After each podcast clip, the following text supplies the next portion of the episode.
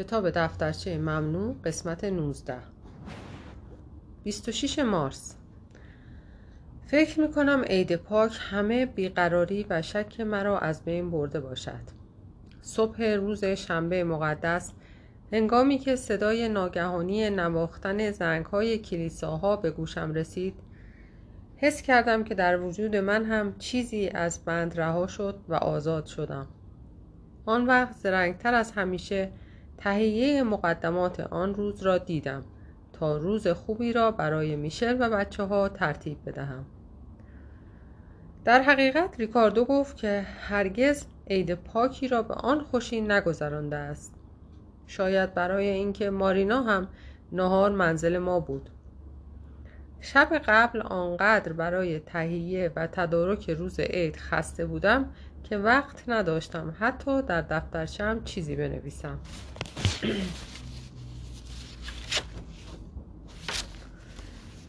سه شکلات تخم مرغی خریدم چون از حالا باید هر سال برای مارینا تخم مرغی به هدیه عید پاک بچه ها اضافه کنم. بعد مثل دوران مدرسه چند تخم مرغ رنگ کردم و همه جا روی میز کنار بشقاب پیزا گل بنفشه گذاشتم. بوی آنها فضای اتاق را مثل مزارع ییلاقی پر کرده بود. وقتی کشیش برای تقدیس خانه آمد حتی در چشمان او نیز خواندم که چقدر از سلیقه من خوشش آمده است. اولین بار است که روز عید پاک همگی با هم به نماز کلیسا نرفته ایم. ریکاردو از من پرسید که اگر ناراحت نمی‌شوم او با مارینا به کلیسا برود. میشل با من مشورت کرد و گفت بهتر است به خاطر این همه مهربانی کلارا مهربانی کلارا برای او دست گلی بفرستیم. با خوشحالی حرفش را تصدیق کردم. او هم به مرکز شهر رفت و به ما گفت که در کلیسا به من و میرلا ملحق خواهد شد. ولی بعد دیر کرد. میرلا می‌خواست به نماز ساعت یازده برود. تا نیم ساعت قبل از ظهر به خانه برگردیم و در تهیه نهار به من کمک کند. هر دو با هم به طرف کلیسا راه افتادیم. از اینکه با دخترم بودم احساس غرور می کردم میرلا خیلی به سرعت و مرتب قدم برمیدارد و اصلا مثل بعضی از دختران همسن خودش جلف راه نمی رود قدم های او مثل قدم های زنی است که به خودش اطمینان دارد. در کلیسا. هنگامی که در کنار من زانو زده بود به او نگاه می کردم او وقتی به روی سینش علامت صلیب رسم می کند وقتی دعا می خاند هنوز همان حرکاتی را به کار می برد که وقتی بچه بود به او یاد داده بودم. ولی افکار او دیگر همان افکار بچگانه نیست. یک کلاه حسیری که از پول خودش خریداری کرده به سر داشت. کیف کانتونی را به دست گرفته بود و شال گردن گران قیمتی هم به گردنش بسته بود که به نظرم باز کانتونی برایش خریده باشد. همانطور که او دعا می‌خواند من برای او دعا می‌کردم که همیشه دختر خوبی باشد. صدای ارگ مرا غمگین کرده بود. از خودم سوال کردم که آیا خودم برای مادرم دختر خوبی بودم؟ و بعد آیا همسر خوب و مادر خوبی بودم؟ به وجدانم رجوع کردم و دیدم که به تمام این سوالات می توانم با نهایت راستی و درستی هم جواب مثبت بدهم و هم جواب منفی. از خدا تقاضا کردم که به من و میرلا کمک کند چون هر دو به کمک او احتیاج داشتیم. در روزهای تعطیل مادرم میل دارد مثل یک مهمان رسمی خیلی وقت شناس باشد.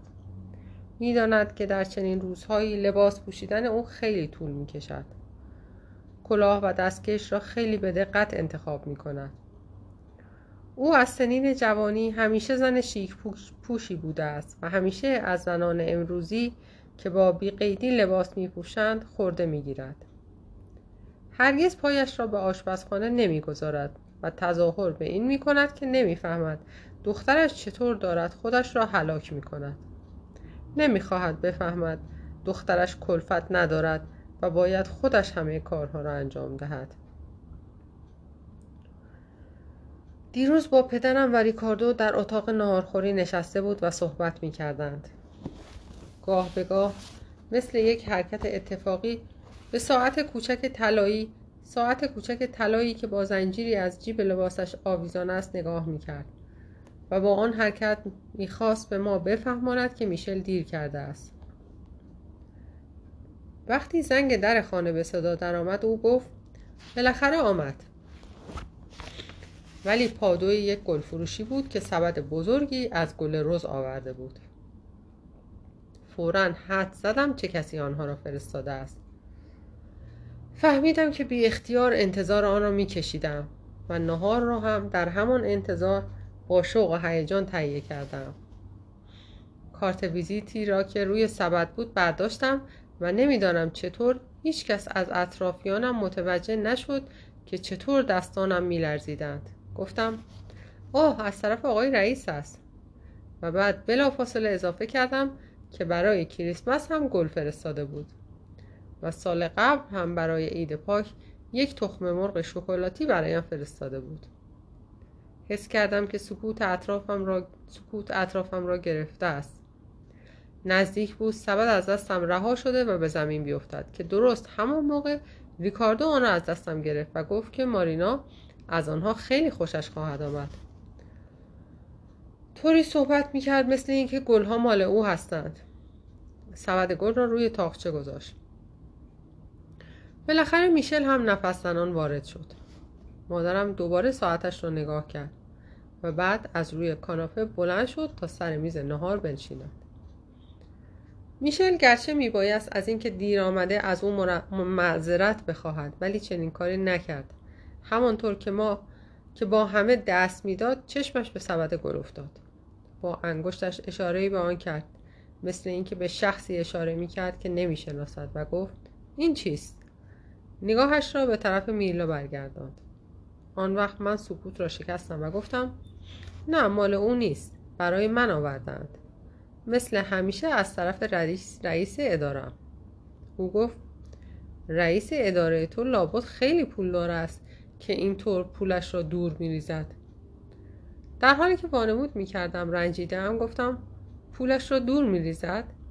میشل چطور چنین حرفی می‌زنی؟ او شهر داد که در این روزهای عید گل خیلی گران شده است. راستی مجبور شدم خودم شخصا گلها را به خانه کلارا ببرم چون گل فروشی پادون نداشت. فقط یک لحظه او را دیدم. به تو خیلی سلام رساند و گفت به او تلفن کنی. به طرف سبد اشاره کرد و گفت اینها شاخه 400 لیره. چند تاست؟ شمرد و گفت 24 تا. چهار چهار تا 16 تا. می شود 9600 لیر. همه نگاه ها با احترام به طرف سبد گل برگشت. به جز مادرم که همانطور به سوپ خوب به سوپ خوردنش ادامه داد. ریکاردو خندید و گفت رئیس اداره بهتر بود به جای این گلها پولش را نقدن می پرداخت من هم شوخی می کردم ولی دلتنگی غیر قابل تحملی قلبم را چنگ می زد. با خوشحالی به بقیه رسیدگی می کردم و خودم هیچ چیز نمی خوردم.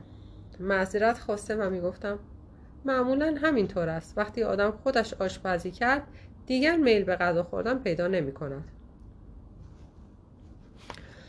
29 مارس. روزها زرد رنگ بود. دلم می‌خواست وقتی روز سهشنبه به اداره برمیگردم یکی از آنها را به یخم بزنم. اما با همه کوششی که برای نگهداری از آنها کردم همه پژمرده شدن. وقتی برای تشکر پیش او رفتم گفتم یکی از گلبرگ های آنها را لای صفحه های دفترشم گذاشتم ولی نگفتم کدام دفترچه. هر سال او برایم در عید پاک و کریسمس گل و شیرینی فرستاده است اما به نظرم می‌رسد این اولین بار است که این کار را می کند ظاهرا بین ما هیچ تغییری ایجاد نشده است. حتی فکر می کنم کلماتی را که پنجشنبه گذشته شنیدم او نگفته است.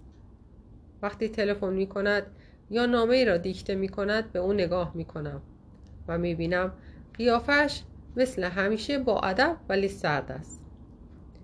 قیافه غیر قابل نفوذ دارد. در طول هفته سعی می کنم در دفترشم راجع به او چیزی ننویسم.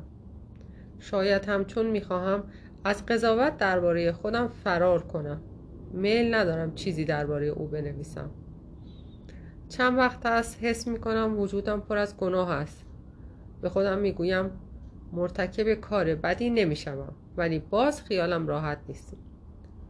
صبح به محض اینکه وارد, وارد اداره می شود از اتاقش تلفن می کند و می گوید من آمدم. و بعد وقتی صدای او را از پشت دیواری که ما را از هم جدا می کند می شنوم برای اولین بار در عمرم احساس امنیت می کنم امروز صبح با تلفن مرا صدا کرد و وقتی به اتاقش وارد شدم از او پرسیدم چه کار دارید؟ او جواب داد فقط می‌خواستم شما را ببینم. هر دو خندیدیم. تنها حادثه تازه بین ما همین است که وقتی با یکدیگر هستیم بیشتر میخندیم. همه چیز را فراموش می‌کنیم و احساس شادی می‌کنیم. وقتی مشغول کار هستیم با زبانی خاموش با یکدیگر حرف می‌زنیم. و هر وقت کسی وارد اتاق می شود می ترسم مبادا متوجه این نوع صحبت کردن ما بشود. همیشه در اداره دارای موقعیت آبرومندی بودم نه برای کارهایی که انجام می دهم بلکه به این جهت که بقیه کارمندان جوان هستند و شوهر ندارند. ولی من مادر هستم. دلم می‌خواهد که از امروز درباره من نوع دیگری قضاوت کنند و شاید یک کمی هم از من بترسند. به عنوان زنی که شخصی او را خیلی دوست دارد. سی مارس. فقط چند دقیقه برای نوشتن وقت دارم. باید خیلی مواظب باشم. چون امروز صبح ریکاردو می‌خواست در کشویی را که دفترچم را در آن پنهان کردم باز کند و چند تا از عکس های دوران بچگی خود را برداشته و به مارینا بدهد. در کشو بسته بود و میلا هم تعجب کرد. می‌خواستم بگویم نمی‌دانم کلید آن را کجا گذاشتم. ولی مجبور شدم آن را باز کنم. چون در غیر این صورت ریکاردو آن را با زور باز می‌کرد. به محض اینکه کشو باز شد ریکاردو پرسید این کتابچه چیست و من برای اینکه حواس او را پرت کنم از عکس هایی که اینقدر دوست داشتم دست کشیده و آنها را به او دادم. امروز سابینا آمد. میلا در خانه نبود. سابینا می‌خواست برود. اما دم در خانه جلو او را گرفتم و از او پرسیدم سابینا یک دقیقه صبر کن. می‌خواهم با تو حرف بزنم. من می‌دانم تو راجع به میرلا و آن کانتونی همه چیز را میدانی. سابینا دختر قد بلند و گندمگونی است. و خیلی هم باهوش است. ولی کم حرف است. جواب داد که هیچ چیز نمی‌داند. من گفتم می‌دانستم جوابم را اینطور خواهی داد. من مطمئنم تو همه چیز را میدانی. من نمی‌توانم میرلا را نصیحت, نصیحت کنم. ولی تو می‌توانی. باید او را نصیحت کنی. به او بگو مردم پشت سرش حرف می‌زنند دیروز یکی از دوستانم تلفن کرد که آیا حقیقت دارد که میلا نامزد کرده است؟ تو دوست او هستی و باید به او حالی کنی که در چه وضعی قرار گرفته است. می‌خواستم بگویم به او بگو دست کم وقتی با ماشین او میآید درست جلوی در خانه پیاده نشود. ولی نمی‌توانستم چنین چیزی بگویم. در عوض گفتم به او بگو که یک روز پشیمان خواهد شد. او همانطور که به در نزدیک می‌شد گفت خیلی خوب خانم. دستم را روی دستگیره در گذاشتم تا از فرار او جلوگیری کنم. از او پرسیدم تو او را می‌شناسی؟ تو او را می‌شناسی؟ اینطور نیست؟ او جواب مثبت داد. چطور است؟ بگو ببینم چطور مردی است؟ می‌فهمی من نگران میرلا و سعادت او هستم. سابینا سکوت کرده و مرا نگاه می‌کرد. از اینکه این سوالات را از او کرده بودم احساس پشیمانی می‌کردم. هرگز مثل آن لحظه پشیمانی را حس نکرده بودم. میرلا تا چه حد با من بیگانه است؟ می‌خواستم در را باز کنم تا سابینا برود. او گفت خانم میلا هرگز نمی‌تواند خیلی خوشبخت باشد. چون دختر خیلی فهمیده ای است. من لبخندی زدم و گفتم در بیست سالگی همه فهمیده هستند.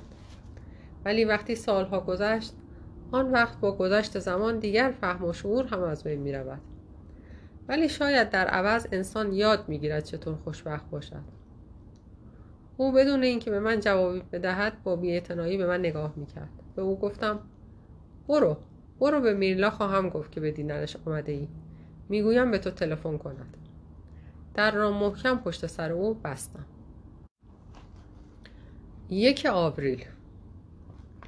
حالا دیگر خانه به نظرم یک قفس یک زندان می‌رسد و با این حال دلم می‌خواست می‌توانستم پنجره ها و درها را قفل کنم و آنقدر و آن وقت ناگزیر هر روز پس از روز دیگر در آنجا محبوس بمانم. شاید به صرفم باشد که مرخصی کوتاهی از اداره بگیرم. امروز میشل میل داشت به سینما برویم ولی من گفتم ترجیح می‌دهم با او در خانه بمانم. او مخالفت می‌کرد ولی بالاخره راضی شد.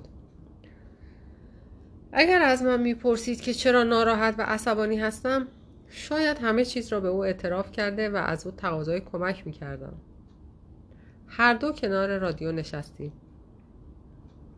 آنطور که میشل موسیقی را می‌شناسد من نمی‌شناسم.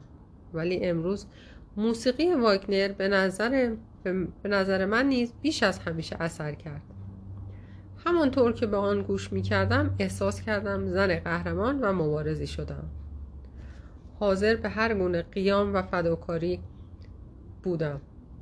دیروز بعد از ظهر باز به اداره رفتم. کار بدی کردم. سکوت و آرامشی که در اطراف ما موج می‌زد دیگر خوشایند نبود. او دستان مرا میبوسید و زمزمه کنان می‌گفت والریا والریا. و شنیدن صدای اسم خودم مرا عذاب می‌داد. حالا دیگر روزها بلند شدند نور آفتاب در شیشه های پنجره منعکس شده بود. گفتم گویدو بهتر است من دیگر به اینجا نیایم. دو ساعت با یکدیگر صحبت کردیم و پافشاری من در اینکه دیگر روز شنبه آینده به دیدن اون نخواهم رفت میرساند که بدون اینکه بخواهم دارم به او اعتراف می‌کنم که این ساعات تا چه حد برایم گرانبها هستند. تصمیم گرفتیم روز سه شنبه همدیگر را بعد از اداره در کافه ملاقات کنیم. مثل اینکه بخواهیم برای مسافرتی تصمیم بگیریم. او مرا با ماشینش به خانه رساند و من از ترس اینکه مبادا او را برنجانم دعوتش را قبول کردم. او ماشین را آهسته میراند و گاه به گاه صورتش را به طرف من برمیگرداند و به من نگاه می‌کرد. شاید چون می‌دانست این تصویر به زودی از جلوی چشمانش دور خواهد شد. من هم چیزی نمی‌گفتم. قبل از اینکه به این خیابان بپیچد با چشمانش از من سوال کرد که آیا باید همانجا توقف کند یا مرا درست جلوی خانم پیاده کند. اشاره کردم که جلوتر برود چون به هر حال همین یک بار بود که چنین کاری می‌کردم. بعد به سرعت پیاده شدم و سعی کردم به ماشین سیاه او که دور می‌شد نگاه نکنم.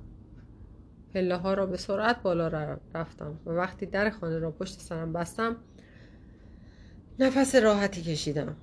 همه در خانه بودند و من مثل دوران بچگی که از کلیسا برمیگشتم و مادرم را در خانه می‌دیدم از دیدن آنها خوشحال شدم. از میلا تقاضا کردم که از خانه خارج نشود چون من حالم خیلی خوب نیست. او هم گفت که اصلا تصمیم داشته در خانه بماند.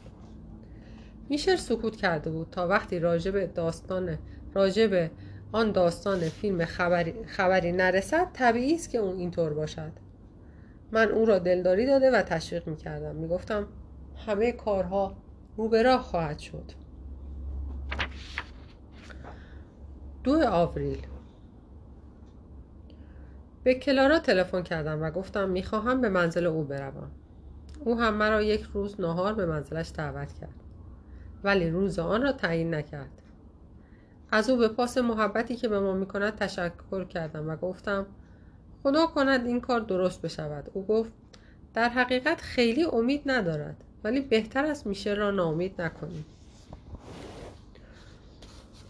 او گفت موضوع داستان خیلی جالب است. به نظر تو اینطور نیست؟ دلم نمی‌خواست به او بگویم که من از این چیزها سرم نمی‌شود. و گفتم البته. باید آن را دوباره نوشت. ولی همینطور هم که ما آن را تصحیح کرده ایم بدک نیست. البته خیلی بیپرده نوشته شده. ولی این خود خود نمونه قدرت میشل است و نباید منکر آن شد. مردی که به هر زنی می‌رسد می‌گوید شما بجز زنهای دیگرید همیشه مرد موفقی است. و بعد در صحنه بعدی به خانه برمیگردد و زنش به او می‌گوید سوپ تو را برایت گرم نگه داشتم.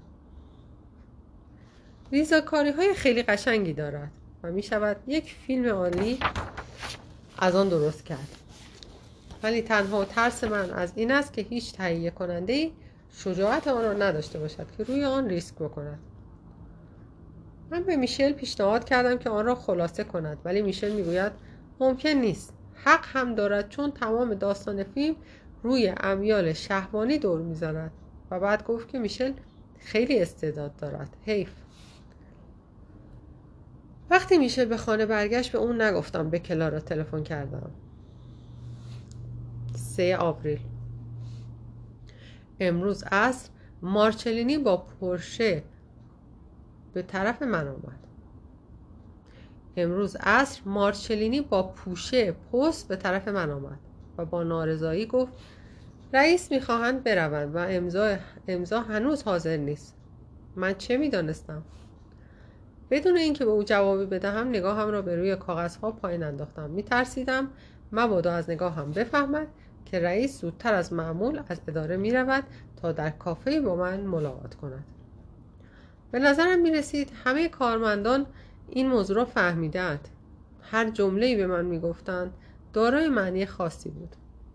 وانمود می کردم که سرم خیلی شلوغ است ولی کارم را طوری ترتیب داده بودم که خیال کنند اصلا عجله ندارم و ظاهرا خیلی هم دیر از اداره خارج خواهم شد.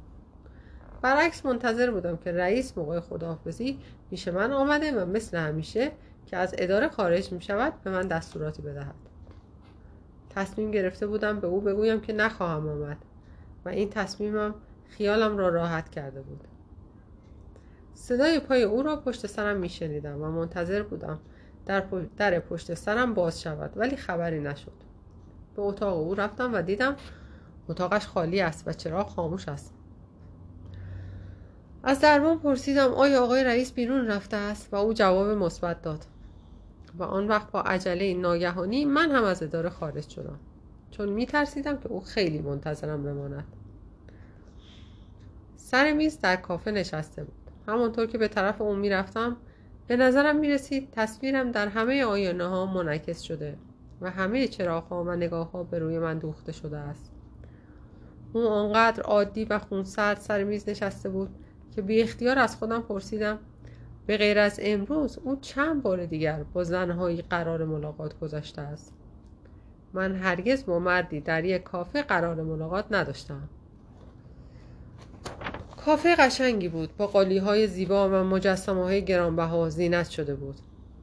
از اینکه وارد آنجا شده بودم خوشحال بودم. ولی از لباسم کمی احساس ناراحتی می کردم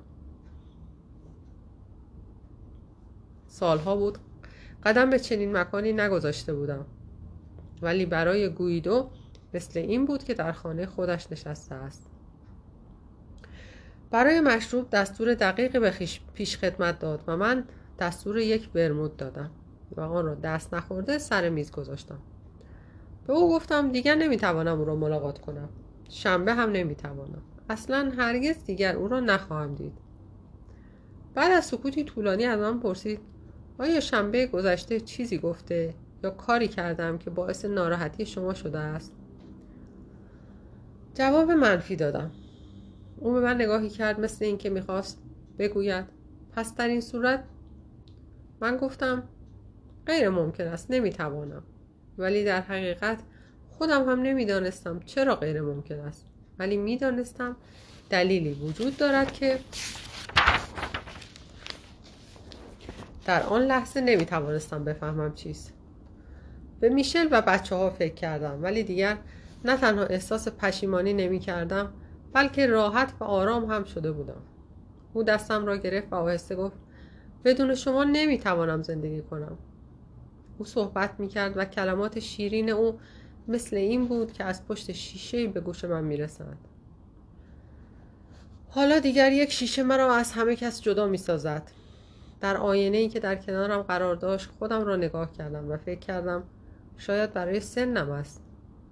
ولی در ته دلم خودم را جوان حس می کردم و می دیدم فصل زیبایی دارد فصل زیبایی دارد برایم شروع می شود گویدو از خود حرف می‌زد از موضوعهایی که من هم می‌خواستم از خودم به او بگویم.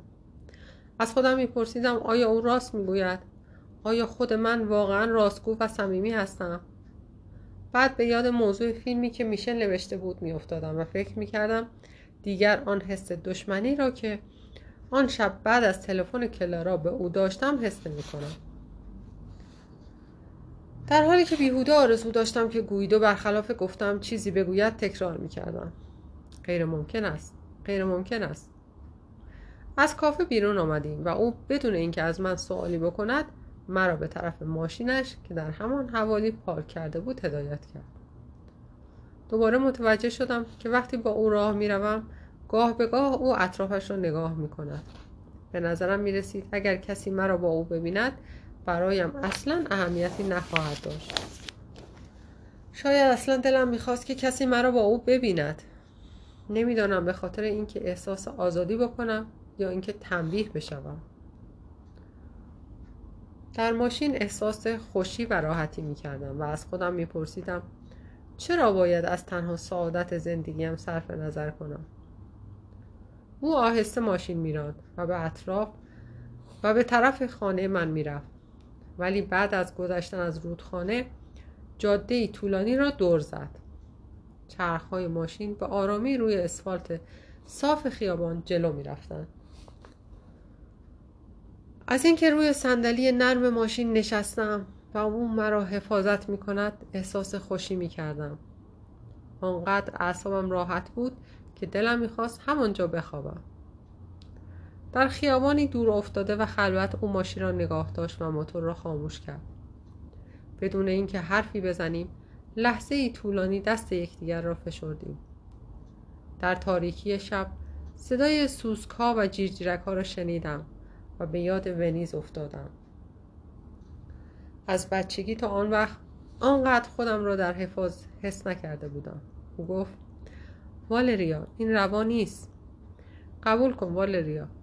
آیا به نظرت نمی رسد که ما هم برای خودمان در این زندگی دارای حقی هستیم؟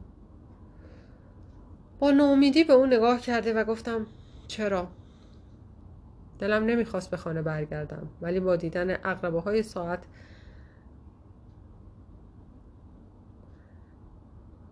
عجلی که عادت همیشگی من است دلم را فشرد.